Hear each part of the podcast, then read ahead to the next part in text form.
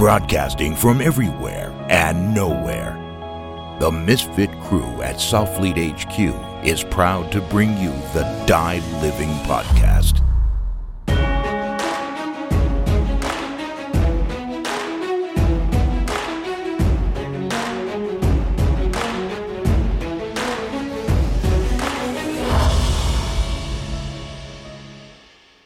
So it has been a year and change since you've been on the podcast, right? Oh, longer than that. Longer than a year. Really? think. Yeah, it's almost two. Uh, Jeff Dardia, ladies and gentlemen, who is the most medical, non-medical person I know. it's true. It's uh, you're 18 Bravo, right? Uh, Bravo, Yeah. Fox, Zulu. Yeah. So he's a weapons guy, an intel guy, which would indicate he might have some intelligence, and then he was promoted to team sergeant or E8, which is a Zulu, which indicates that he's prepping for a frontal lobotomy. Um, I'm gonna actually turn that one down. So No smudge in your future? no grass and sideburns for me. I assume that that's because you're old. You sold too much Red Bull, and you uh, you've fought for the boys for too long. Yeah, a little bit, a little bit of damage inside the system. So I'm, I'm gonna be uh, disassembled. As So- a as a quick Cliff's Notes, um, Jeff started a Facebook group called uh, Soft Health Awareness, which I was added to years ago by an old friend, and I was reasonably certain was full of quackery and lies. And I, over time, realized that most of the things that Jeff was bringing to people's attention were starting to affect me. So it became less. I became less certain about whether it was actually quackery, as I was like, "Shit, mm, I'm falling apart." It's very, very difficult to differentiate quackery from cutting edge when it comes to medicine, mostly because they're all on the on websites that are called like health news for the future now dot fart. And you're like, this can't be legitimate. Like this is not a legitimate thing. Yeah. But it turns out most of that Needless- yeah. stuff is. As, so right around the time I was losing my mind, Yeah. that's when I started to assume that maybe this dude who was a Bravo, who runs a health group on the internet, might know what he's talking about. He got me to the Cleveland Clinic, which got me a ton of, uh, you know, like level evaluations. As a fellow Bravo, I am not well versed on medicine. I failed the Delta course, um, but You failed the Delta course too? yeah, thanks, Brian. I had a team full of failed deltas. We were the most cross-trained medical. Well, I knew you failed ODA the Charlie course. So I didn't fail the Charlie course. I pissed off a guy who made sure I got kicked out of the Charlie course, but I had a great grade point average in the Charlie course. I can't believe you pissed someone off. That's a weird situation. um, however, essentially, Jeff saved my life in the 2015 time time frame by introducing me to a whole variety of like alternative medical approaches to things that doctors that I was going to for my problems weren't identifying in regular tests. And the whole time that this Doug drama has been unfolding, Jeff has been quietly, well, sometimes not so quietly, working behind the scenes uh, in the army to bring functional medicine and an awareness of like toxic exposures during deployments to the medical community in the military. And I, without further ado, address you. Jeff Dardia, thank you for coming on the podcast. Thanks for being back. Here we go again. Uh, a lot of updates since the last time we talked, but uh, I'm going to start this right off the bat. I mean, look what Special Forces has trained us to do, right? What are we besides problem solvers? What we do on conventional warfare, right? We're insurgents. we're insurgents. We know how to run an insurgency. We know how to recruit.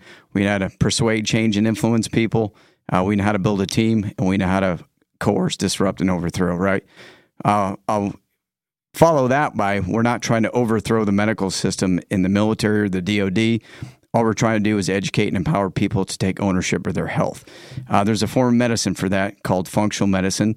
A lot of people get wrapped up with the term functional medicine. Yeah, a lot of people don't like it. Yeah, right? well, it's it, they think it's an attack on what they learned in medical school, so it puts them in a corner. But it, it's not a new form of medicine. It's not something that hey, everything I did in medical school, this is how it is, and everything else is quackery or voodoo and witchcraft. It's an operating system. So I'm going to use the analogy here with the military to help some of these people uh, get over this. So we came in the army, we became soldiers. We signed the dotted line, we swore an oath to the, defend the Constitution, And we came in, we put a uniform on. At some point in our careers, we said, hey, I think I'm going to go to a different organization that thinks a little bit differently, but gets shit done, right? We can do a lot more with a lot less. That's functional medicine. We didn't take that uniform off. That oath didn't change. We still want to help people and do shit, but we're going to use a different operating system and think outside the box to get stuff done. That's what functional medicine is. It's an operating system. It looks at root cause dysfunction, like unconventional warfare looks at root cause of an insurgency or an up, uprising or something, right? So that's all it is. Uh, it, you're not learning anything new in medical school. You're just learning a different set of processes and systems to apply problem solve uh, problem solving set. So, looking at the environment, the lifestyle, and genetics of people, you can see that all these problems come back to circumstances, conditions, and influences, right? Operational environment. And that's all it is. It's that simple. Looking at, you know, what's in the body that doesn't belong, take away what's missing, right? And then balance. It's living that life of balance and getting into that environment so you're not surviving it, but you're actually thriving and fixing yourself and doing the maintenance. We spend a lot of time here talking about like preventative care. Like, right. you know, hey, warming up and cooling down seems stupid, but also it's amazing how much better everyone feels if they're doing these things before yes. they're crushing themselves, right? Yeah. And I think that there's a lot of people that listen to this podcast that have a lot of problems that they are aware of, but they can't put their finger on and either they're too busy to go to the doctor or when they do go to the doctor they don't know what to ask about. And we get a lot of emails from people that are like hey man i listened to that you know jeff dardia podcast and like what test do i ask for? And i'm like it kind of depends. But that being said like you should go talk to someone who knows this really well because i'm not a doctor right? Yeah. um, when i went to cleveland clinic I went with no knowledge about what I was getting into. They took 30 some odd vials of blood and they made me take a bunch of tests at home that were like weird and like oddly specific in how I was supposed to pee in a bottle.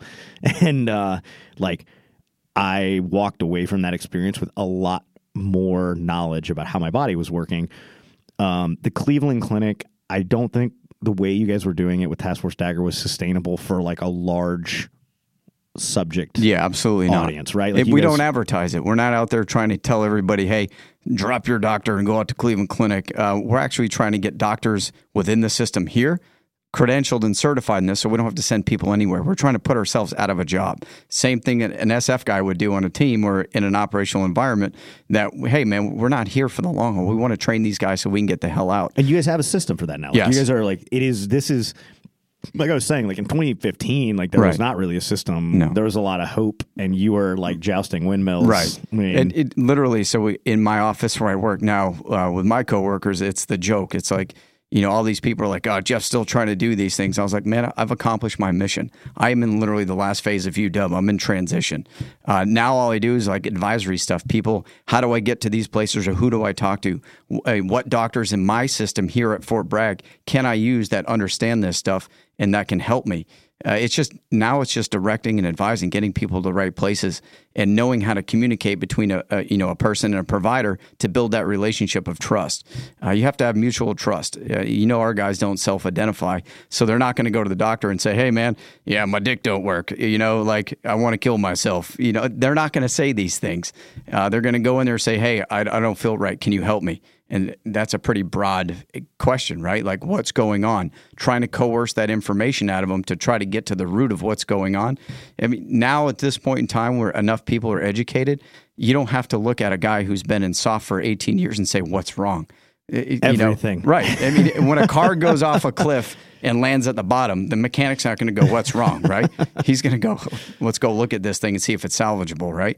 So when we look at our guys, who've been breaching their entire career, breathing in toxic, you know, inhalants, heavy metals, chemicals, been surrounded by radio frequency, RF, EMF, all these things, and then driving over IEDs and getting shot at, and then not sleeping and chronic stress and all these things. It's not, hey, are you messed up? It's how bad, right? To what extent? Well, I'll, I'll keep going back to that. So it's not a shock when a guy comes into a doctor's office and says, I've got all these things going on. The doctor should be already thinking in his mind, I already know what you've been through. Let's look at some things. Are there any other things that are out of the ordinary that we're seeing in this? Any other patterns of dysfunction that don't match the norm for what we're seeing, guys? Sleep disorders, you know, sexual dysfunction, uh, inflammation throughout the, you know, bowel issues, IBS, acid reflux.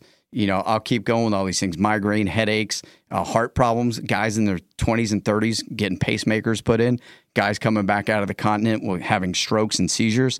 So these things aren't the norm you see in tactical athletes, right? You don't see Olympic athletes having all these problems, but you got guys 20s and 30s that are at that level and perform and are dedicated to that, having these issues that normally people see in their 60s and 70s, right? Well, and soft guys are the canaries in the coal mine in this too, because of like constant exposure and because of the you know the op tempo Right. but i mean i think that it's worth noting we have a lot of people who listen to this podcast who are like first responders cops um, or just you know conventional soldiers who are Right. still deploying and a lot of the same things that are affecting us as soft guys are affecting them Yes. and i think that like I'm people glad you said this. So Yeah. let, let me thank you. So thank you for saying that. Absolutely. All these problems that we're talking about, these aren't unique to the military. If you look at other careers that do have the same type of chronic stress, abnormal sleep rhythms, uh, look at firemen and policemen, right?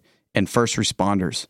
What they see on a daily basis, every single day of their lives, with kids getting mangled by dogs and lawnmowers, people stabbing and killing each other, you know, dying in the OR and the ER that happens every single day. You know, we we deploy, we go six months, we expect to see it there. We're trained to deal with this stuff, and then we come home, and then we can shut it off for Leave a little it bit. behind, yeah. leave it behind. So think of that. Like we get to leave war behind and come home. They don't get to leave it behind at all. Both my brothers are firemen. I know the stuff they've seen and dealt with. And you can't shut that off. That's stuff that you can never pull out of your memory. It's, it's people in your community. It's kids it's women it's you know it's loved ones that you see on a daily basis that these things are happening to think of how many police are you know responding to calls getting shot at stabbed you know seeing death people the worst of society has to offer they see it on a daily basis. So all these things that we're seeing in the military we're seeing in the civilian sector as well. The only thing that separates us from them is that we actually have more training to deal with this. We're more resilient to stress because we get stress inoculated. Well which is also bad for us right? Because we don't we don't know how to shut it off. Yeah, I mean, it's what we we talked about. I don't, I don't know if you and I talked about it or not, but like seeing. Oh no, it was not. It was. um Oh, it's irrelevant who it was, but we were talking about heart rate variability and how guys like us who are cortisol saturated, Yeah. who have like major stress hormone like issues, Oh, yeah. are way more resilient as with uh, heart rate variability that is consistently low. Yes, absolutely. A lot of our guys perform better under stress. Yeah. Because we're conditioned to that environment. Our body works off cortisol now, not not sex hormones and testosterone, right? So we get to that point where feeling like shit is the new norm, right? So you're like, man, you can keep me in this environment all day long. It, it's nothing. It's when we come out of that environment and try to go back to normal that we struggle.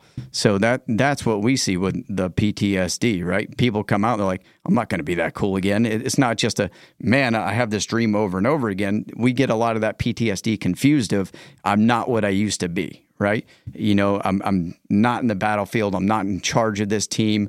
I, you know, I'm not in charge of this operation. Now you come back home, you're in charge of a desk and you're on Outlook all day. well, you're not getting rewarded Right. with the same hormones either. Yes. Right. So like your body stopped making the stuff that it normally makes. Yeah, And you- the thing that you replaced it with is now gone. Yeah. And it's like, huh, Yeah. what's next? I'm I'm dragging a dead body, and that goes back to dopamine and uh, your brain, right?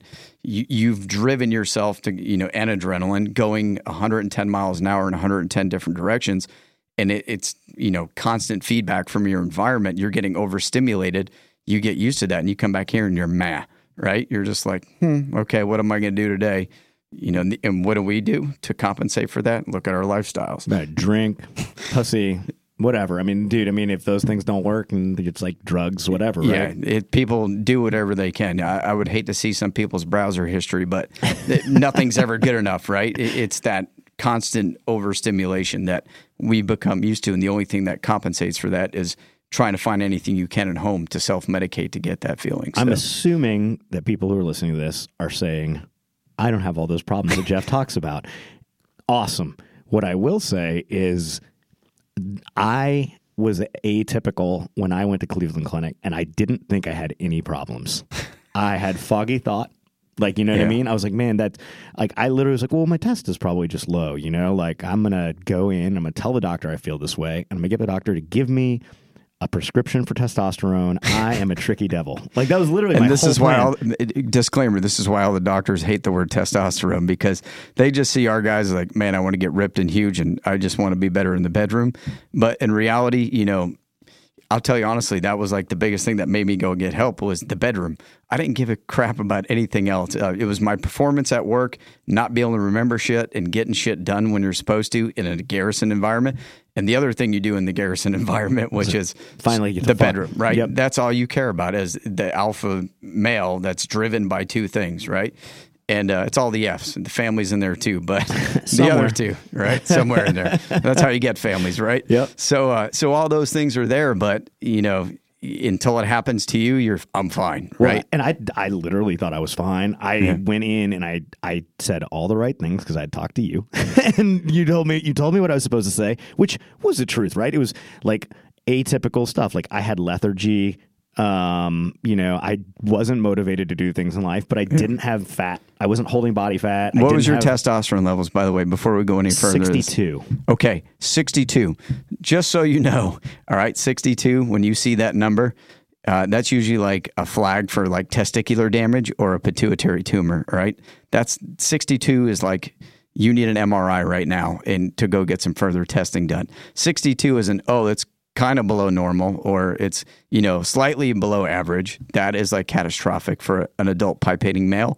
So usually when we see people that have testosterone levels that low, that's usually like suicide ideation and people who are just like on the bottle a bottle of Jack Daniel a night just to get by through life because it sucks so bad. So that's not something that's like 301, 302. You might be a little bit low, you know. That is catastrophic. So I'm putting that out there because there's a lot of doctors like now like, "Oh, you're just trying to coach people how to get on testosterone." Well, when I talked to you, Doug, you had Yeah. some other things going on in life that you probably weren't aware of because you just compensated for them and were getting by. But when you start to actually talk to people and get to know them and start getting the truth out, you can get a lot further in this than any doctor can ever. Can. Team guy to team guy, right? when I saw the number, Right. I knew something was wrong. Yes. like There like- you go. So that's the thing, right? It's like I went in there because I wanted to game the system, Right. Because I was like, yes, You're Doug. Get. That's what. Doug does. Yeah, Right. That's what our SF guys do. Game the system. I 'cause- saw a real number, and Yeah. all of a sudden, like I didn't want. I was like, oh no no no no no, never mind. I don't want to be on testosterone. Like Yeah. I want my shit to work, right? Yes. And I started That's the talking to right answer. The doctor and the doctors didn't care about my shit working. They care about the number. all they cared about was the number. So they're like, okay, hey man, cool. We're just going to put you on testosterone. Right. And I was like, but wait, why is it this low? Yeah. And no one they don't care me. about the why. They care about the what. That's well, and it. that's that is almost like a religion in medicine. yeah. That, that sort of seems like the, the lines of demarcation are between the DOs and the MDs, and, Right. and there's some others, but that's I can imagine you you get a huge amount of pushback because you're literally going against their belief system medicine that they've been taught. I mean, they've been taught if someone comes in and they're feeling pain, you treat the pain, Right. and if it's obvious that oh the pain is caused because you broke your finger or because you have a laceration or because you have a some sort of orthopedic problem that they can see under a Right. under a imaging, oh okay, got it. But if it's pain that's you can't see under imaging, the next question isn't, well, what environmental factors could be possibly leading to that? Do we have what do you do? Oh, you you know, and I don't understand when it comes to military and when it comes to first responders why environmental factors are so difficult for people to wrap their heads around in the medical field. 9/11 happened. All those people in New York are I don't getting, think that- are Cancer. getting cancer. Yes, but They're- we're not identifying that that 9/11 syndrome. Like it's what they're calling it 9/11 syndrome. Well, they've got Gulf it now. syndrome. No, no, no, they Mount know Sinai, now. Yeah, they yeah, got yeah. it I now. mean, they got registries and everything. Yeah, there's a huge amount of money They that know goes exactly to those what it is. victims that are getting exactly stuff from that. Yeah. And that happened because when you take a building down, you atomize all of the heavy metals that are in the phones and the Asbestos. computers and the asbestos and all that nasty stuff. Well, what does a military guy do? He drops two JDAMs on a building and then runs into it Uh-huh. and checks it out. Well, why is that any different than 9 11? The answer is it's not at not. all. But when you talk to the military and you say, yeah, you know, whatever's happened to those 9 11 guys, that's me. What's this? What's the first off imperative?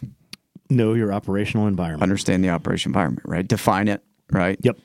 And then, okay, so we do that because before were- we go run into that building, we should know what's in it, right? But you were doing that with individuals when I like Right. when I came around and Yeah. became aware of this. It was a a, a brother to brother connection. Yeah. Where you're like, hey man, I think you have a real problem, and I'm like, no, no, no, I'm good. But also like, what can I do to be better? Right. And I didn't listen to you. I mean, I did, but I didn't because I went from my doctor to I specifically asked for referral to an endocrinologist. Right. Because I was like, hey man, like I want to get to the root of this. Jeff's still a quack. but like he's he's turned me on to something, but also like I'm gonna go to a real doctor. Right. And I went to an endocrinologist and the endocrinologist wasn't willing to do any of the steps along the way to see what was wrong with my endocrine system. The doctor was like, Your numbers are terribly low. Um, we're gonna keep you on hormone therapy for the rest of your life. And I'm like, Okay, I'm okay with that. But how did we get here? How, look at the medical system. Do you think it's health driven or profit driven? Profit driven. Okay, so what does a provider do to get the most turnover? One a day meds forever. Boom. There you go. So in and out. Name it, blame it, tame it, bill it, refill it. Go right back to that. Well, and it's but it's hilarious But that do we we have the doctors think that way? Or do you think They don't that- start that way. No, they don't start that way, but they that's the way they're getting compensated. And, And they get punished if they don't keep up eh, their tempo up for wherever And I they're mean, If you walk obviously, there's a positive feedback. Like there's, they believe they're treating people that way, right? well, because people are finding relief in some instances. Right. But if uh, if you walked in with a gargantuan nail in your toe and they were unwilling to look at it, but you, they knew you had pain in your toe, they're more incentivized to give you shoes that fit around the nail Yeah. so it's no longer aggravated and pain medication and they charged you five grand for the shoes and you got the pain medication forever yeah.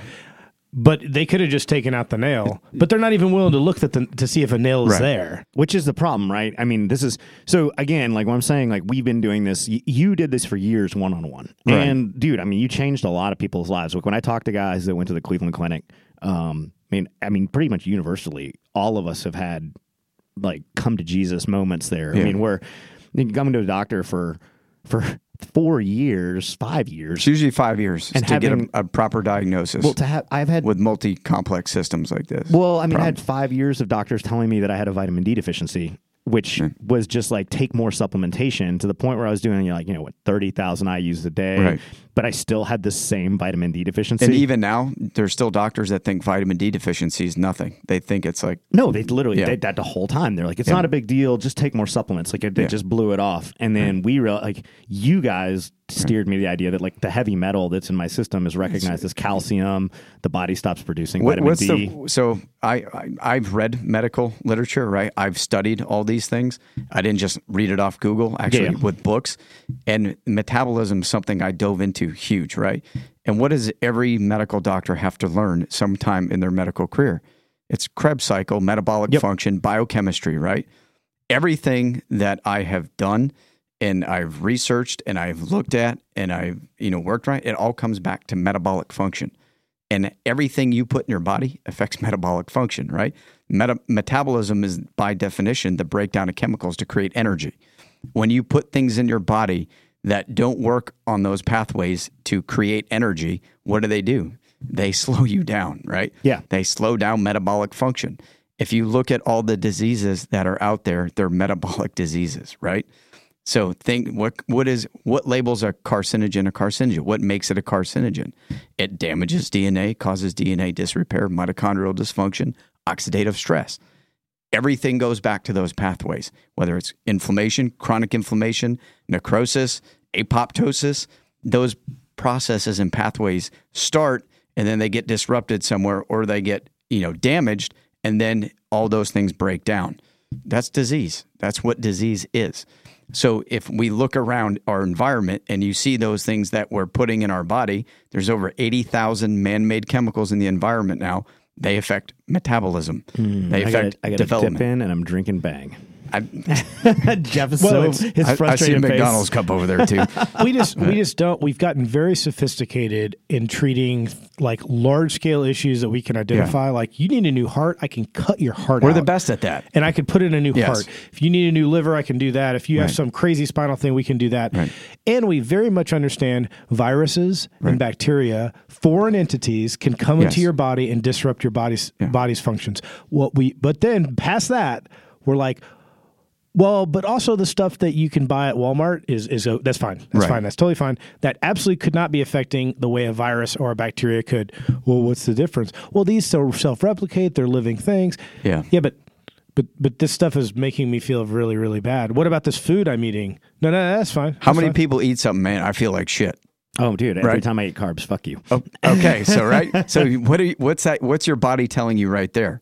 It's slowing metabolic function. There's something your body's not processing that every time you put that in, you feel like shit. Eat crap, feel like crap. It's that simple. Not everybody can eat the same things and feel the same way. Everybody's body in uh, chemistry is unique to them. So when you, when you do something your body doesn't like, it lets you know immediately. Sometimes not immediately over a couple course of a couple weeks till things build up, but it is letting you know. If you're in tune with that, if you speak that language, you can see the signs. The indicators are there, right? It's like doing intel work. When the indicators are in the environment, you know something's going to happen. Yep. If you pay attention to those things over your lifespan, like man, every time I, I drink beer, I get the shits. Well, there's things in there called gluten and hops and all these things that your body doesn't like grains and is allergic to. It'll give you the shits. It'll make you bloat right after you drink it. Your body's telling you this is not okay. Oh, I drank a cider. It's gluten free. I don't bloat. I don't get the shits after I drink it. It's letting you know. So why do we learn foreign language and soft? So we can be more in tune to our environment of what's going on. We can build credibility, all those things, right? Go back to everything we learned as soft operators and apply it to medicine. And that is root cause dysfunction medicine. That's functional medicine, right? So all we did was take new tools and educate people how to be more in tune to what's going on in their environment and their lifestyles. You did it one on one, and it worked for us. Now you're like kind of doing. I mean, this thing grew bigger than you pretty fast, and I don't. In some ways, I don't think that like you didn't start the fire No. at like the top, but what I'm seeing, what was really crazy is like you were trying to put traction to this at a unit level, Right. For I mean, what the last decade? And I learned that was the biggest mistake ever. Well, Mi- I mean, middle level is the worst way to go. So that's why we learned some people routes. listen to you. I Yeah. mean, like I don't think in general you have a good reputation, man. Like people think that you know what you're talking about. I think that there's a lot of people out there still who are like, "Oh man, Jeff's saying It's- some quack stuff," right? It's now it's not even it's not the quack stuff anymore. So what I run into roadblocks is is that he's out of his lane. yep. Right. Well, So- you're not a you're not a Delta. You're not Right. a doctor. Like a lot of misconception too, because I'll gi- give you this is a real life scenario that happened to me over this last couple of weeks. Um, I my door at work is like a revolving like people come in every week. Hey, I heard you help so and so. Can you get me some help? half of them are people I send to you. Well, Sorry. so not even that, like phone calls, emails. I, hey, I read the army, the Army Times, New York Times articles, heard the podcast. I have all the same shit. Can you help me out? And I'm going to tell you right now, the first thing I always ask them is that, do you have an advocate or do you have a warrior care advocate? Who is your PCM? Right? I don't go say, I'm going to rip you out of this system and send you straight to the Cleveland Clinic. I don't do that. The first thing I do is try to use the existing systems and resources in place for them right there. Ah, Have- fundamental, a core principle of UW. there you go, right there, right? so use everything that's available. I don't want to buy the more crap I have to do outside of my daily job, it wears me the hell down, right? So there's a system in place. Go to your Care Coalition advocate.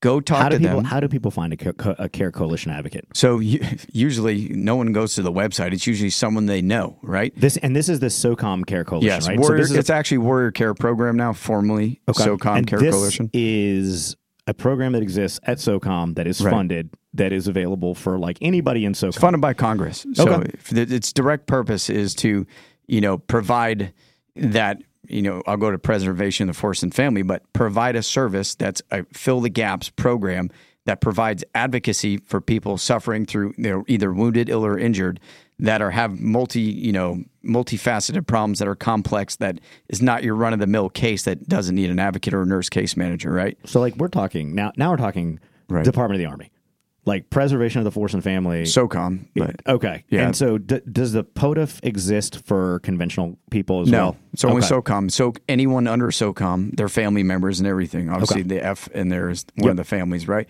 But these are to optimize, and not only these aren't for people who just, hey, I got banged up, I'm getting out of the army. The goal of this is to keep people healthy longer and stay in. And then, hey, if you can't stay in, we got to transition you out, but we're going to give you the best shot possible and give you everything you need on the way out the door, and then keep some continuity after you're out, right? So these programs are incredible. Like I'll go back to this is that if the military was fulfilling all needs and doing its job, we wouldn't have programs like this, right? So if SOCOM, all these programs were doing all of their jobs, we wouldn't have thousands of 501c3s that were filling more gaps. Tertiary programs, right? Because one, it's just people get they get flooded in these programs. Each I, every advocate I know has got like 50 people in their caseload, right? So imagine one guy managing the the health and recovery of 50 other people, right? Yeah. That's unsustainable.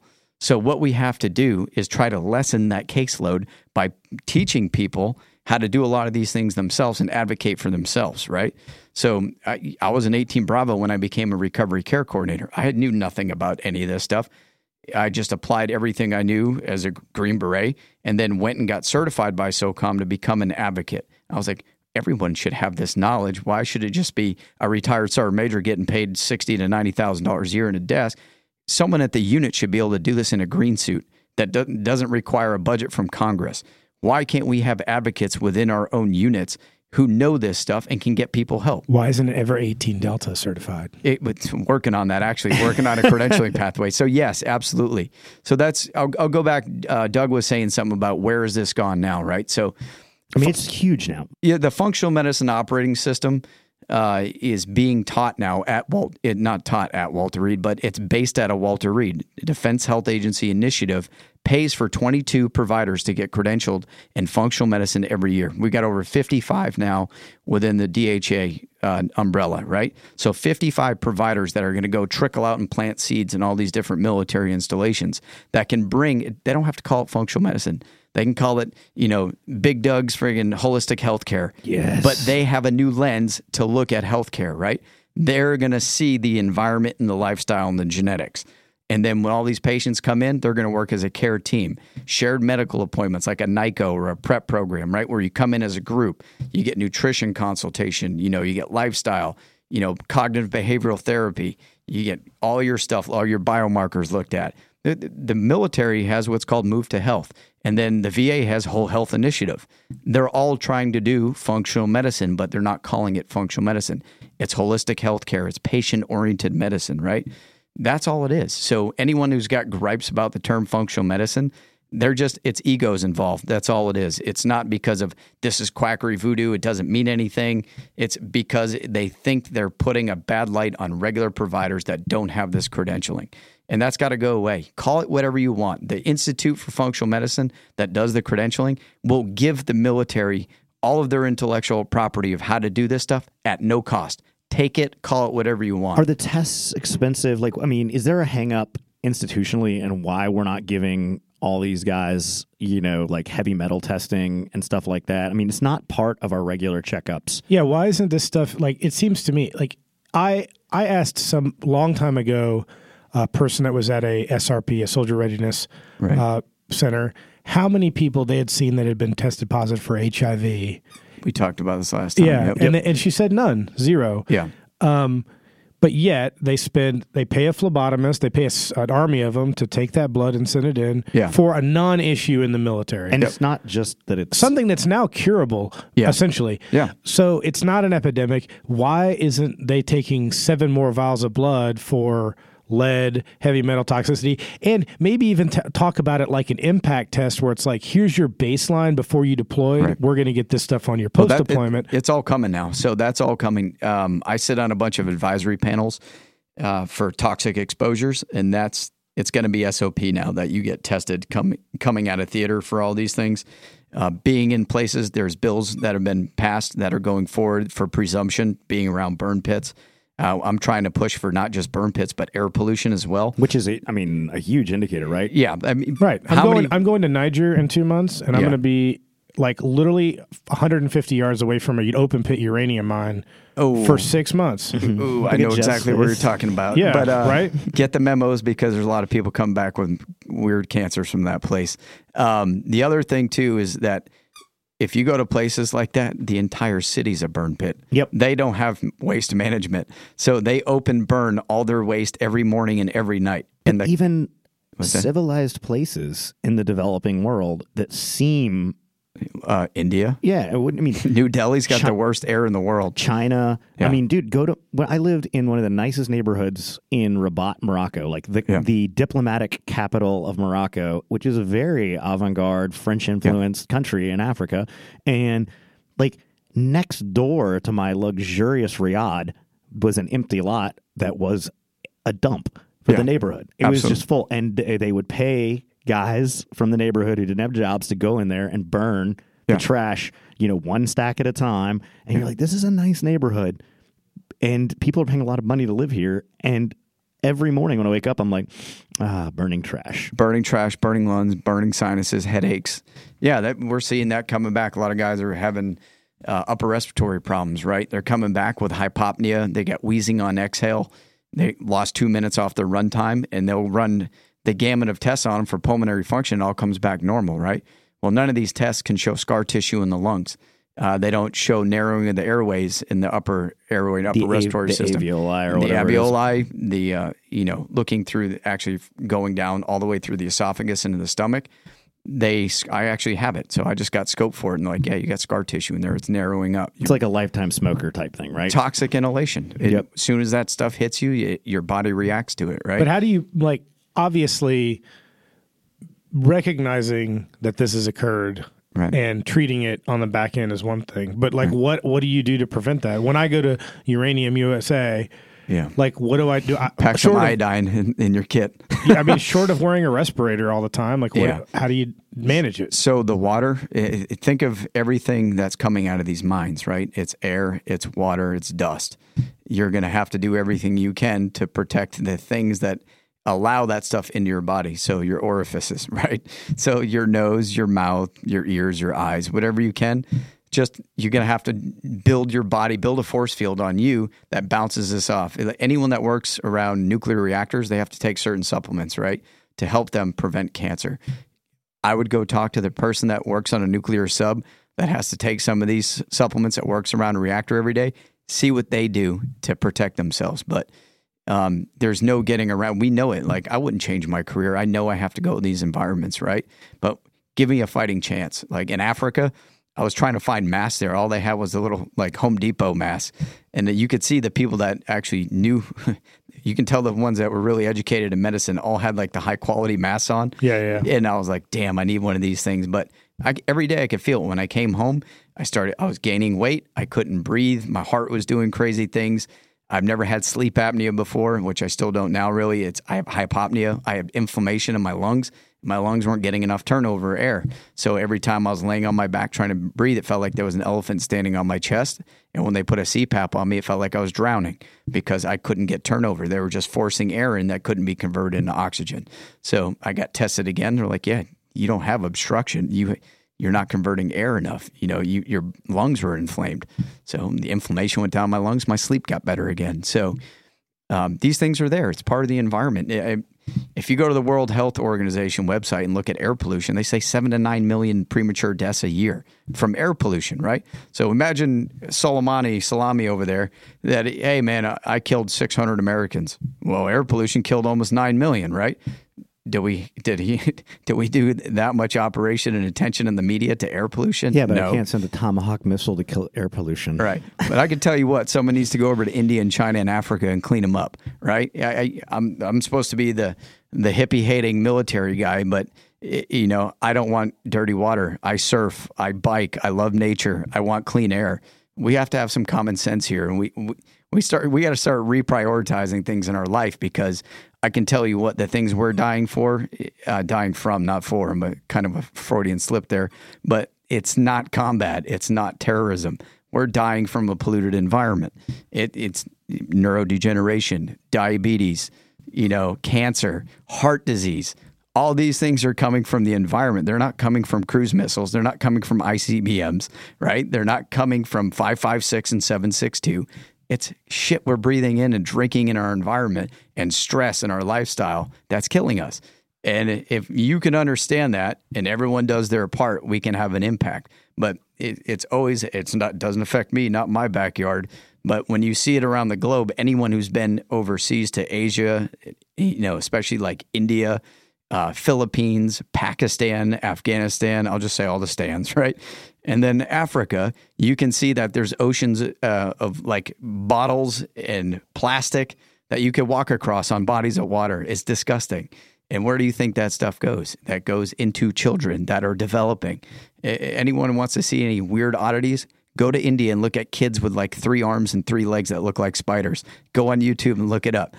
It's very unique to you, India, right? I don't see this in America, but the most polluted places in the world have the weirdest shit you ever see for birth defects and diseases.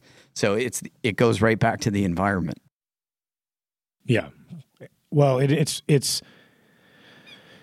it's it's easy to see the birth defects, and people Yeah. are like, "Well, this is obviously A little bit affecting, inbreeding in there too, but Well, sure, but this is obviously affecting the children. yes, But the adults, they're fully formed. yeah. This can't be affecting Exactly. them. And so I'm glad you said that too. So everyone always like, oh, those millennials are freaking idiots, right? They're stupid. I was like, who the hell do you think their parents were? Us, right? So if these kids are growing up like this, it goes back to who's raising them, who's teaching them this shit, right? Sure. So we're gonna blame the millennials for being millennials? No, look in the fucking mirror, right?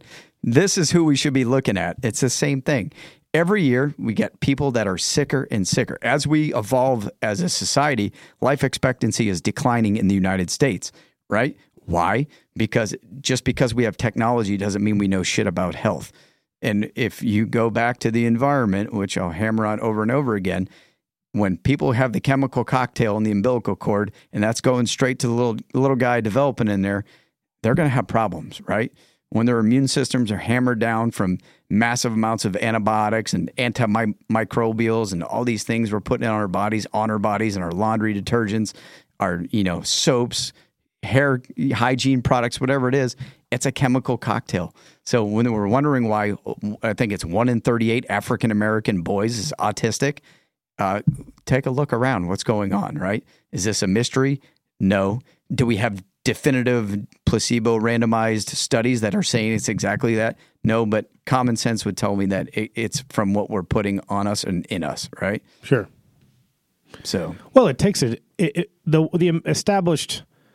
You know, it's just really hard to do to ethically do studies on people. Yeah. You know, and Oddly, just there's a there's quite a large. Uh, we're body- working that Oh, there's a- organization. There's a lot. There's a large body of of uh, readily available patients in the military. Well, but the problem is, is still you have to you have to rely on a lot of self reporting. Right. That's historically very inaccurate. Yeah. Hey, how many? Every one of us has taken a pre-deployment health survey. How many drinks of alcohol do you drink? no one's going to answer that, honestly. Everyone, you know, because institutionalized you know, because you know you'll be stigmatized, bro. Not But the same thing Yeah. with what shampoo do you use? Do you Right. use this or Phthalates. No, yeah. Yeah. I use the good stuff. Um, so it's really hard to narrow down these. It's it's over. factors. You're over. You're bombarded, overexposed. It's uh, luckily the science. It's, it's becoming more mainstream now. Now it's not like oh, you know, hey, here's just some hippie Here's the thing. crying about the environment. whether you're in Niger or Afghanistan or Iraq or hometown USA, like we're just saying, like, right, you are bombarded with chemicals Yeah, everywhere. And as long as you ignore it, you never know it's a problem. You will literally live your that's life everything in life. from whether you die at eight or 108. Yeah, You don't give a fuck what's in your body as long as your body's still working. right. However, the functional medicine aspect that we're talking about alerts you Yes. to what is in your body. And it makes you cognizant of the things that you're putting in your body and helps you take steps to not keep the like to to make different choices. Yeah. I guess is the way to put it. You Right. just, or just do the maintenance. All you can do is do your part, right? Do everything you can every day to minimize it. Yeah. You can't get away from it. It's impossible. Well, maintenance is a fantastic term for it, right? Yeah. I mean, most most of the maintenance, quote unquote, that people mm-hmm. are familiar with is diet and exercise. Yep. And that's what their their doctors tell them. Which does oh, help. You know what? It- oh, absolutely. And a little bit of recovery. yep. diet and exercise, absolutely. Yeah. And now it's starting to become on board that you know what you should probably also be getting eight hours of sleep. Yeah. You know, we said that for a long time, but people blew it off, and now we realize that you're literally killing your brain when you're awake, and the only time you can repair those things is Yeah. when you're asleep. And if you're not sleeping enough, you're giving yourself brain damage in a non-recoverable way. Study just came day. out this week, right? Just published this week, showing that one missed night of sleep increases tau protein in your in your blood. right? So everyone knows that tau protein is related to what? Besides Alzheimer's, CTE, right? So we're Yeah. talking one night of sleep raises those biomarkers up enough to be pretty clinically significant to say, hey, imagine three nights a week, four nights a week. How about a couple months? How about a couple of years? Yep. So that's that's there. Your brain's lymphatic system it cleans at night when you're in, when you're sleeping. So a person who doesn't sleep, their brain's going to be packed full of toxins, right? Yeah. So we already know this. This is in the literature right now. This is this is not speculation. Uh, you know, Nat's ass detail mechanisms aren't fully there yet, but they know that the brain does not clean itself when you don't sleep. So a brain building up full of toxins causes brain damage, right? Neurodegeneration. What are the biggest exploding conditions we're seeing in medical literature right now? Neurodegenerative diseases, right? Alzheimer's is set to bankrupt the United States, you know, within 10 years because of what's going on with people's brains. Suicide epidemic going through the roof, right? We saw since 2003 in the military, insomnia is up 650%. 650%. Well, Think- and think there's some of the problem too, man. I mean, when we when when I went to the Cleveland Clinic Right. and I started paying attention, dude. I mean, I just started taking some vitamins. Right. Really and truthfully, like I I changed. And look at you now. well, I'm dude, I'm way better. I mean, I am way better. Well, I- look what you're doing, like Yeah. where you're at and what you're doing. I still have a lot of, you know, like I still I'm aware when things are hmm. becoming more problematic, you know what I hmm. mean? I but I'm much more conscious about taking steps to like address things as they become a problem. Um, but what I think is really interesting in all of that is like the one thing that I really changed in 2014 above anything else, um, 2015 moving forward was sleep. And at the time, I would have told you like, "Fuck sleep." I can sleep. crutch. Yeah, I'm, I can sleep when I'm dead. I had just come off the heels of a deployment where I slept maybe an hour a night for like 13 months. Yeah. And like if I wasn't if I if I wasn't working, I was probably drinking or socializing or trying to forget about all the problems that were in my life that were created by the fact that I wasn't sleeping. Yep. And you talk to guys and guys are like, "Well, I can't sleep. I live off 3 hours a night." Or you know like I I sleep Wear it as a badge of honor. yeah, no, I, I Yeah. sleep for two hours and then I wake up and I do something and then I go and I sleep for another two hours and then I go back and I do my work. And you're like, hey man, like, okay, it's a it's a wag the dog type thing, right? Where they're like, I can't sleep, so I don't sleep, and you're like, no man, like. You got it. You got to clean up your sleep hygiene. Yeah. You got to force yourself to start sleeping. And when you start getting eight hours a night, it's amazing how much Yeah. everything else starts to fall into line. Absolutely. I'll, I'll go back to that. So I'm going to talk about TBI and sleep, right? So research has shown that people with traumatic brain injury are nine times more likely to kill themselves, right? It has also shown that people with insomnia are twice as likely to kill themselves. So imagine having brain injury and insomnia. Think your risk of suicide is probably increased a little bit, right? Think we have a suicide problem? Now, we talked about the body cleaning toxins out as well, right? So, disrepair, going back to all those problems, right? Sleep apnea, insomnia, we have heart disease, cancer, suicide. Think all these things are probably linked together, right? A little bit of disrepair. I like to use the de- all the Star Wars fans out there, right? Think of the Death Star. You have this impenetrable sphere, right, hanging out in space with the most powerful weapon inside. It's us, right? That's what we're supposed to be. And all of a sudden, to get inside that thing and do some damage, we got to get through that force field, your immune system. So what do we do? We go find a vulnerability in that thing. We take it out down in a little Ewokville, right? All of a sudden, you get a little crack in that force field. All those things from your environment start flooding in, and all of a sudden, those fires start burning inside, right? Those that those are all the diseases you start seeing, right? That's the the insulin resistance, that's diabetes, you know, and then you start seeing the heart disease, the blood pressure, all those things, the metabolic syndrome, right? Those are the little little guys firing at the, the surface of this Death Star. Next thing you know, they go down in that little coolant shaft, right? And then wham, they hit one big exposure gets in there, and then all of a sudden you got the cancer, right? And that Death Star starts burning out and crumbling apart, and it's time to get the hell out.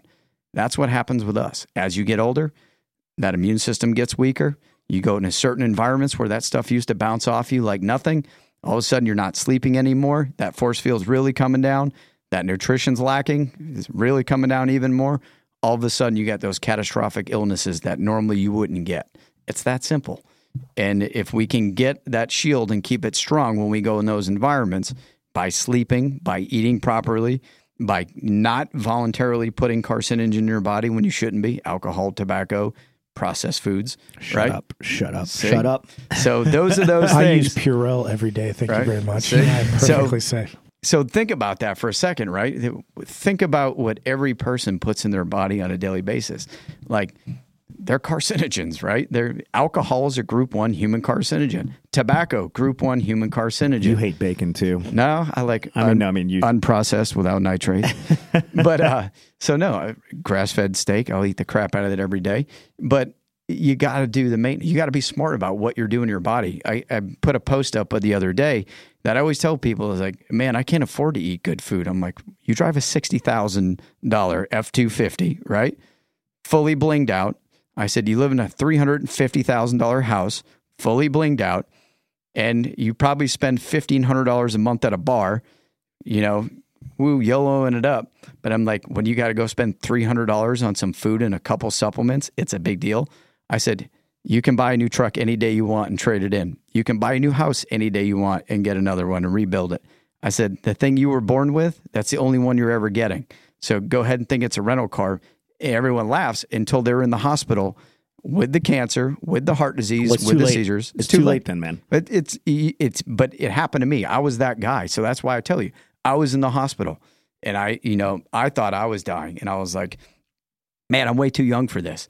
Uh, my brother, like I said, my brother's a fireman. Uh, within the last few months, guys in their 40s and 50s, all cancer and heart disease. Like these are people that were you know happy go lucky, jolly, awesome people living the best life, all of a sudden they're gone, 40s and 50s years old, right? And you're like, why does this keep happening? Every the fire community is waking up. The police community, they're all waking up now. They're seeing it. They're like, holy God. Literally, when one of our buddies dies from cancer and heart disease, what's the first thing we go do? We go to a funeral full of alcohol and all the other carcinogens, and we fi- that's all we do. It's drinking and funerals, right? Yeah. I mean, they're fun, but holy shit, we might not want to be putting these things together if it's literally putting our buddies in the grave, right? Yep. Go back to our community in the military. I, I I'm tired of seeing motorcycle runs and poker runs for all these dudes that killed themselves. And then they what does everybody go do when these dudes kill themselves? They all go get shit faced and get on their motorcycles, and one of them gets killed riding their motorcycle from being shit faced. It's part of the problem, right? I don't want to be the fun police. I, I can drink. I'll drink, you know, once a month maybe now, if that. I'd rather go out and do shit in nature, mountain bike, surf, ski, do something else, the bedroom, which alcohol doesn't really help with that, but there's better shit to do with your life than piss it down the toilet, literally.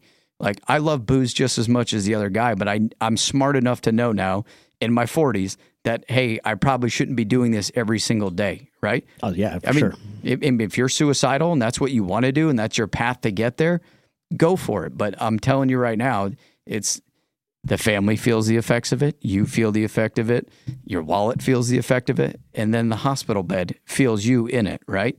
So come on, man. Like, you know, when I grew up, I was the most anti weed guy out there, right? I was like, oh, a bunch of stinky hippies, patchouli people. But I look back at it now and I'm like, that's probably the most least harmful thing we ever put people put in their bodies. And alcohol sanctioned and tobacco sanctioned. You buy it at a drugstore, you know, like a place Oh. that's supposed to be the pillar of health that used to have cigarettes. If So- you if you showed up with a bottle of whiskey, a pack of cigarettes, and a joint, yeah. and someone had no idea what any of those things were, there's no social stigma, Yeah. and you asked them to rank them, you're allowed to make one of these legal. Which Yeah. one would be legal? It'd be it'd be pot every day every Yeah. day of the Yes. week. Well, if people, if people had any idea, The Yeah. one that has the most medicinal properties of any other substance that's Hey, guys. people use recreationally. it's a gateway drug, and the second No, that you touch the is devil's, gateway drug. you, you touch the devil's lettuce, and then you're gonna do Yeah. heroin, and then you're gonna rob a liquor store.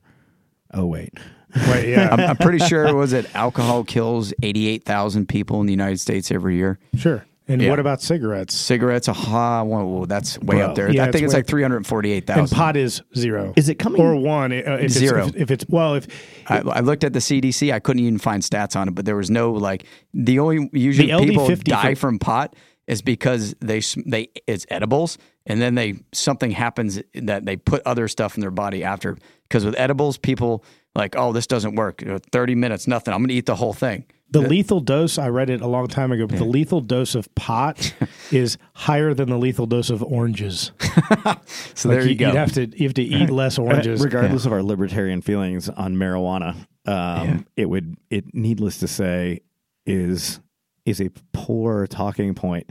Aside from the fact that it is it highlights the incongruity of legalization Yeah. and, and medical care. well, to say- me, to me, marijuana is emblematic of the backwardsness of the whole system. Yeah, which is to say, like, we know about these things are very bad, Yeah. but we're not willing to address it. well, what is what do we tie to almost every mass shooting at this point?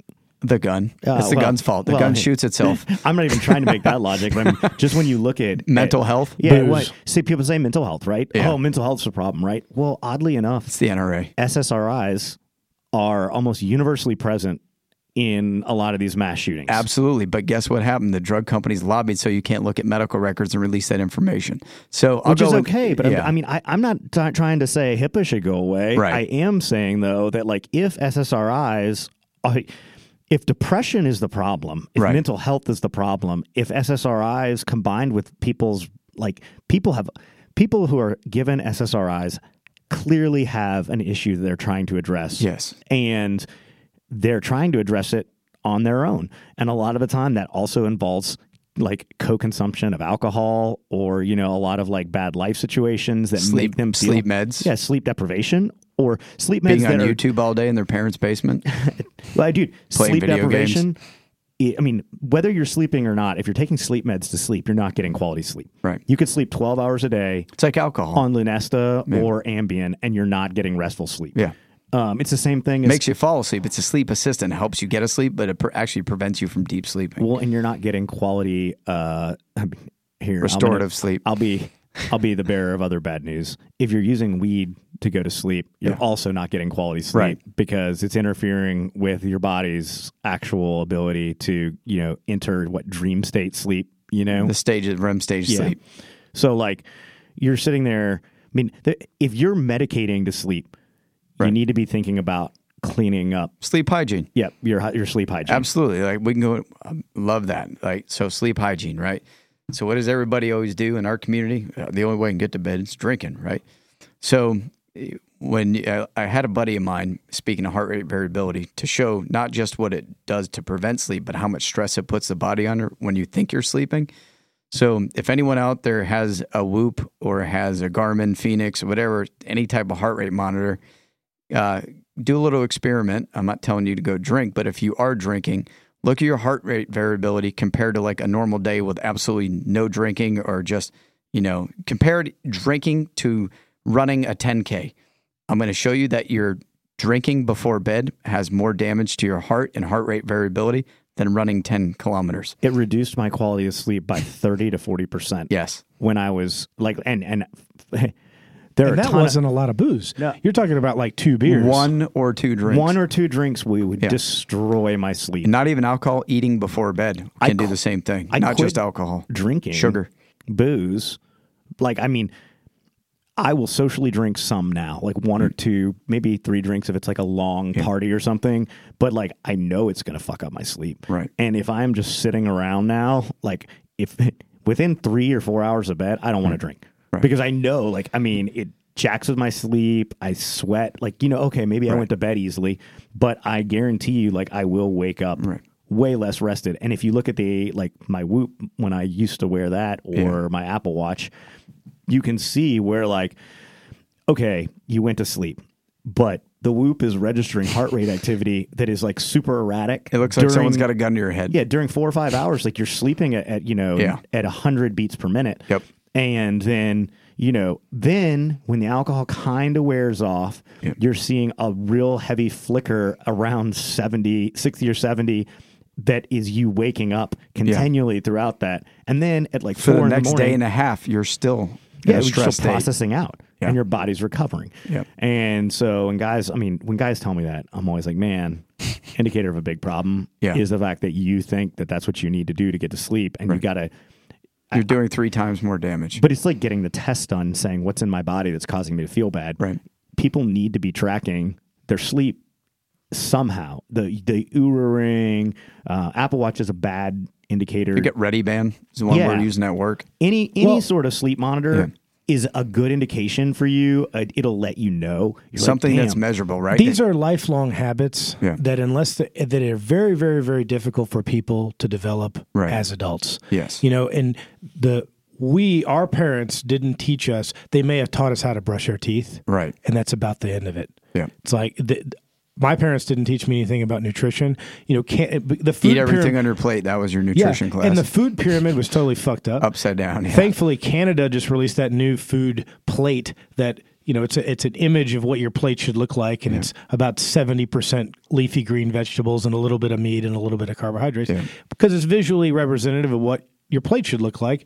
I thought I should be loading up my plate with bread and carbs Yeah. when I was in high school. You know, that's what the pyramid said. I'm trying to do the right thing. But as we move into teaching our children sleep hygiene, Yeah. and all this sort of you know all the maintenance stuff you're talking about and like what's really important Yeah. but most people just don't even know it. couple rules. I, I go to sleep hygiene. Couple rules right here, right?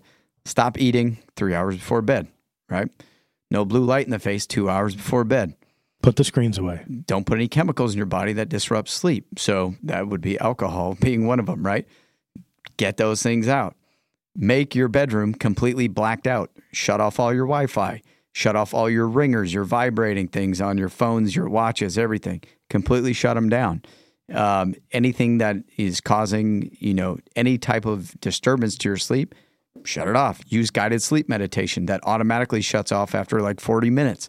Uh, breathing exercises. These are all things you can do without a you know a certificate or a college degree. Simple hacks. I did it last night. I, I went to bed too early and woke up at three in the morning. I'm staring at the ceiling. I'm, man, I feel really well rested. I was like, I got to get back to sleep. Reached over, you know, with my Wi-Fi off and turned on guided sleep meditation. Went back to bed and woke up back at you know six thirty. So these are little tools I can use now, right? I, Yeah. I know what to do. I, deep breathing if I'm you know trying to get my parasympathetic to kick in.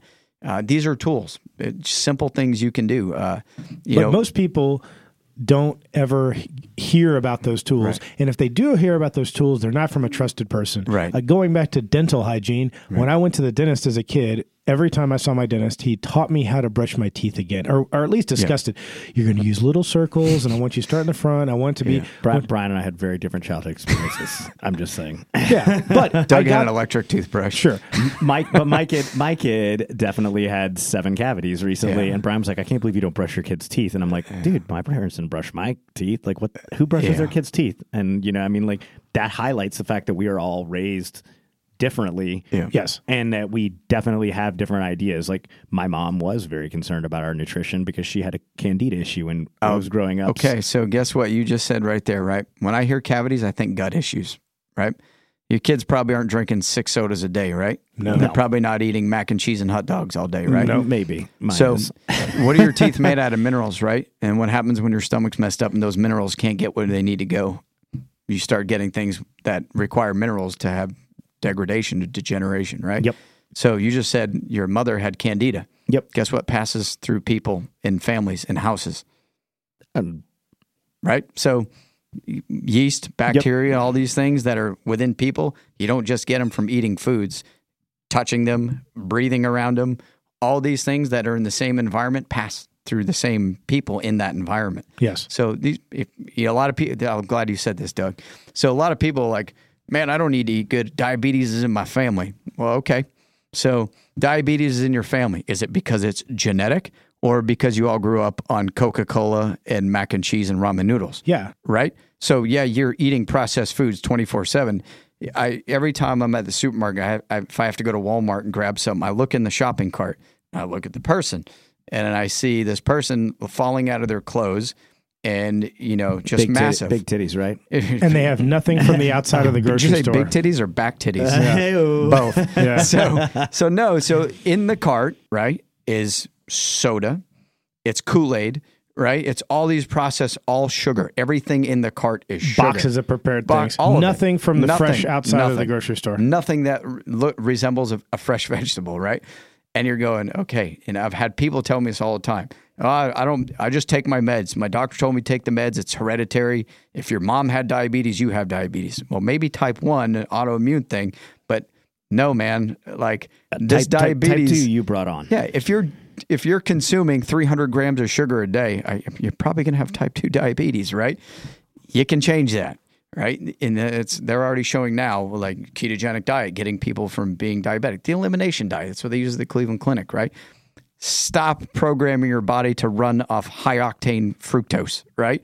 That how do you burn fat by getting through your glucose, right? You, fat's the last thing to burn for fuel in your body. You have to go through you know your carbohydrates, your proteins, and then you get to fat to burn. But if all you're putting in your body is carbohydrates, you're not even getting to protein and fat. So you're just going to keep building. Anything that doesn't get burned through exercise or activity stored. gets stored as fat, right? Where's the first place it goes? Your liver, right? Your muscles for activity, but then your liver starts building all this fat up. We have kids that are one to three years old with non alcoholic fatty liver disease in the United States. That is insane, right? So two thirds of the population obese and overweight. and it's and that's we talked you talked about millennials and Yeah. just going back to to me i think the big dramatic shift is going to be have to be generational Right. but i would love for my children when they get to college to have a very very strong understanding of sleep hygiene and basic like human maintenance. Just like with special forces to work outside the box you got to know what the box is. And i know that my kids are going to have party nights where they're drinking or they're freaking up all night studying. But if they understand that those nights should be the ab- abnormal abnormal that's the anomaly right? and they know that they feel like shit. Yeah. and so if it's christmas break like or if it's a week where it's a down week they're getting to bed at 10 and getting up at or getting to bed at midnight and waking up at 8 because they schedule their classes later no one just thinks about that stuff Right. though. They think I'm young, full throttle. Yeah. Let the chips fall where they may. Guilty as charged. Also, right? we're all hypocrites us. because we all did that. Oh, that's what I'm saying. Guilty as but, charged. but that's not a Yeah. hypocrite. We That's- didn't know. That is my. We didn't that know. is my. I had no idea. Yeah.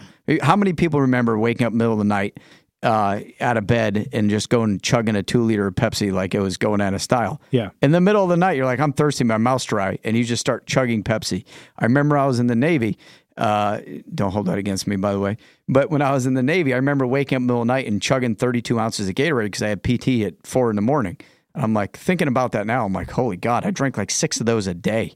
You know how much sugar is in They're that? good for you. at- They're sports drinks. but Yeah. I was in a different environment. But I look back at it now, it's just like, holy God, like and all the carbs that are in that. yeah, The so, just simple sugar. insulin resistance, right? So Well, I mean, uh, when when I was a kid, my parents used to give me a shitload of fruit juice. Yeah. Because it's f- juice. Fruit, it's good It's for you. good. It's fine. You know, Yeah, like Mark- all the apple juice I drank is fucking wrong. marketing right there. There you go. Yeah, milk the milk yeah. commercials that we used to see milk does a body good it's like a kid looking in the mirror and seeing his future wife and it's like some supermodel Yeah. and he drinks the milk it's like That's bacon now. So that's bacon Yeah. cures everything, right? So it's just you got to be smart. Like enjoy your life. I'm not saying go out there, you know, be a Nazi with all this food, but be smart, make better decisions. That's what we're teaching now where I work. Within the military, we're trying to get the guys that are coming right off the streets and giving them this, all this information right now. Stress management, uh, you know, positive thought, you know, doing sleep hygiene, teaching them about hormones, like how to optimize it through diet, nutrition, not the pharmacy in Pakistan, like why these things matter, what you can do on a daily basis to keep you one foot out of the hospital, right? Uh, these things have to be taught young, institutionalized young. You're not going to change a guy who's 40 years old overnight. I can tell you that. and they right have now. to start coming from sources that people consider to be people are obviously super hungry for this sort of stuff think about all of the bullshit people buy every year Yeah. because they think it's the right thing to buy Yeah, absolutely. you know they go and they buy i'm not buying a gmo thing Right. because i think that's the right thing or whatever it, it has no bearing on anything whatsoever but they think that they're making a change for the best Right. but they Every- don't even know what the every January 1st every year, every gym's packed and people want to be vegans, right? It's they want to do something, but they're getting misguided, right? Yeah. And it's just make little decisions every day that have a big impact over time. I was looking at the Beyond Meat thing that the most processed Yeah, thing that I've Brooke and I ever had. seen ever. for the our talk on plant based diets the other day, and I was laughing my ass off because this like super processed thing had a very proud badge on it that said non GMO. Is that the one that's like a thousand times the estrogen that everyone keeps talking Uh, about? we talked about that. the It's- Impossible Burger, or yeah, the impossible. It's actually not that bad. Um, taste wise. yeah, no, no, no, no. I mean, the the actual composition. The, the real problem there is that it's overly processed, really, Yeah. uh, and and the estrogen count kind of varies. It's not it's not as bad as you would think. Brooke and I talked kind of about that in that other video, which will come out. But I mean, for me, in a, in a lot of this, I think that I don't think you're going to get bitch tits from eating one burger. no, or from eating one possible Burger. You know what I mean? I the real thing there is that that's an emotionally driven diet for for everybody. Like I don't like the Save the animals. yeah, I don't like the industrial food complex. Okay, I mean honestly, it's pretty gross. Right. I mean the way we make meat is gross. I understand why you would have an emotional reaction to it. I mean I don't, but I mean Even the Middle East figured that out. That's called halal. halal. Yeah. Right. the uh, but I mean. Got us beat on that one. I also they just like tasteless meat over there. You know what I mean? Like rubber meat, all that halal stuff. You're like, why is every piece of meat here so bad? Well, it's because it's halal. You know, like we drain we we drain all the blood out of it and we hang it and then we boil it. That's this is our our strategy. Um, Sometimes other things are done before they're killed, but Yeah. we won't mention those. it's- it, I feel like that's that makes the meat more tender. they get tenderized, all right. They were raised with love. But I do think like I, I want to circle back. I know we we could talk forever, but we're going to make a series of videos with you uh, today, and I don't want to like be in here for three hours talking about the stuff that we're going to do on video. Um, I do want to point out the fact that like you're getting traction in what you're doing. There's been the create. I mean, you're currently working in a cell that focuses on bringing attention to this and taking care of soldiers in this vein, Yeah. like holistic fitness, medicine. Um, I mean, nutrition, the whole deal, right? Yes. And like, this is one hell of a way to capstone what has been like. I mean, what I mean, what is this? Uh, I mean, this is a decade for you of a labor of love, right? Since 2011. Okay. So I mean, yeah, we're getting there. Um, and you know, you've briefed the undersecretary of the army on these issues, right? Defense, yeah. Yeah, the undersecretary of defense. There you Yeah. go, like bigger. And you got, I mean, you're getting help now from We got a team. with it. There's over 50 individuals through the VA, DOD, DHA, uh, civilian institutions. We meet uh, usually about once or twice a month and we collaborate. It's a big collaboration. And everybody comes from all these different walks of life. They all have a piece of the puzzle. And we've been able to accomplish more by connecting with each other and helping each other out than, you know, people trying to get, you know, bonuses and keep contracts for work that have to justify their position. We've done a lot. And these people, uh, like I said, it's not me, it's me knowing how to connect with people. And we every time we connect, we bring another, you know, another important piece of this puzzle and it's just been incredible. It's it's moving faster now than I ever dreamed it would happen. I, I for one, like, I see this as a Jeff Dardia project. I know that there are a lot more people involved and that it's a team effort. And I, but I, for one, really appreciate the effort that you put into it for us as SF guys. Without you, I would never have known who to talk to or, you know, what to address at all. So, like, I, for one, am super grateful and I don't I, I hope that your friend list doesn't blow up after this podcast. No. But I definitely do think that what you're doing, people should be standing up and taking note of. And that, mm-hmm. you know, whether it be in the SF community or someone who works as an accountant, the reality is that a lot of these things are affecting all of us in our society. And ignoring it is at our own great peril. Like we are only here for a very short period of time and living a low quality of life, being miserable Right. is not a requirement. No. Like we always say, right? Pain is inevitable, suffering is optional, right? Dude, I I wouldn't change a damn thing that I did in my career. Um, but every day I have left alive with my family and doing everything I want to do, I'm going to make the the best at all of it. 110% best effort. Our guys that, you know, our brothers that died, they don't have that opportunity. Live for them, man. Like don't don't piss it away. Every day is an opportunity to better yourself and better the world. So every day you're sitting looking in the mirror and saying, My life sucks, it, you suck, right? It's your train of thought of what you're doing every day. Get the hell out of bed, make a difference, make something better, right? Every step is a step. Pro- slow progress is still progress, right? Find your passion, find your purpose. The world owes you nothing. Don't be miserable. Go find something that's fun and do it. Die living. Yep. hundred percent. Here we are. Yeah. Um, I do have one question before we before we leave Yeah. for Jeff.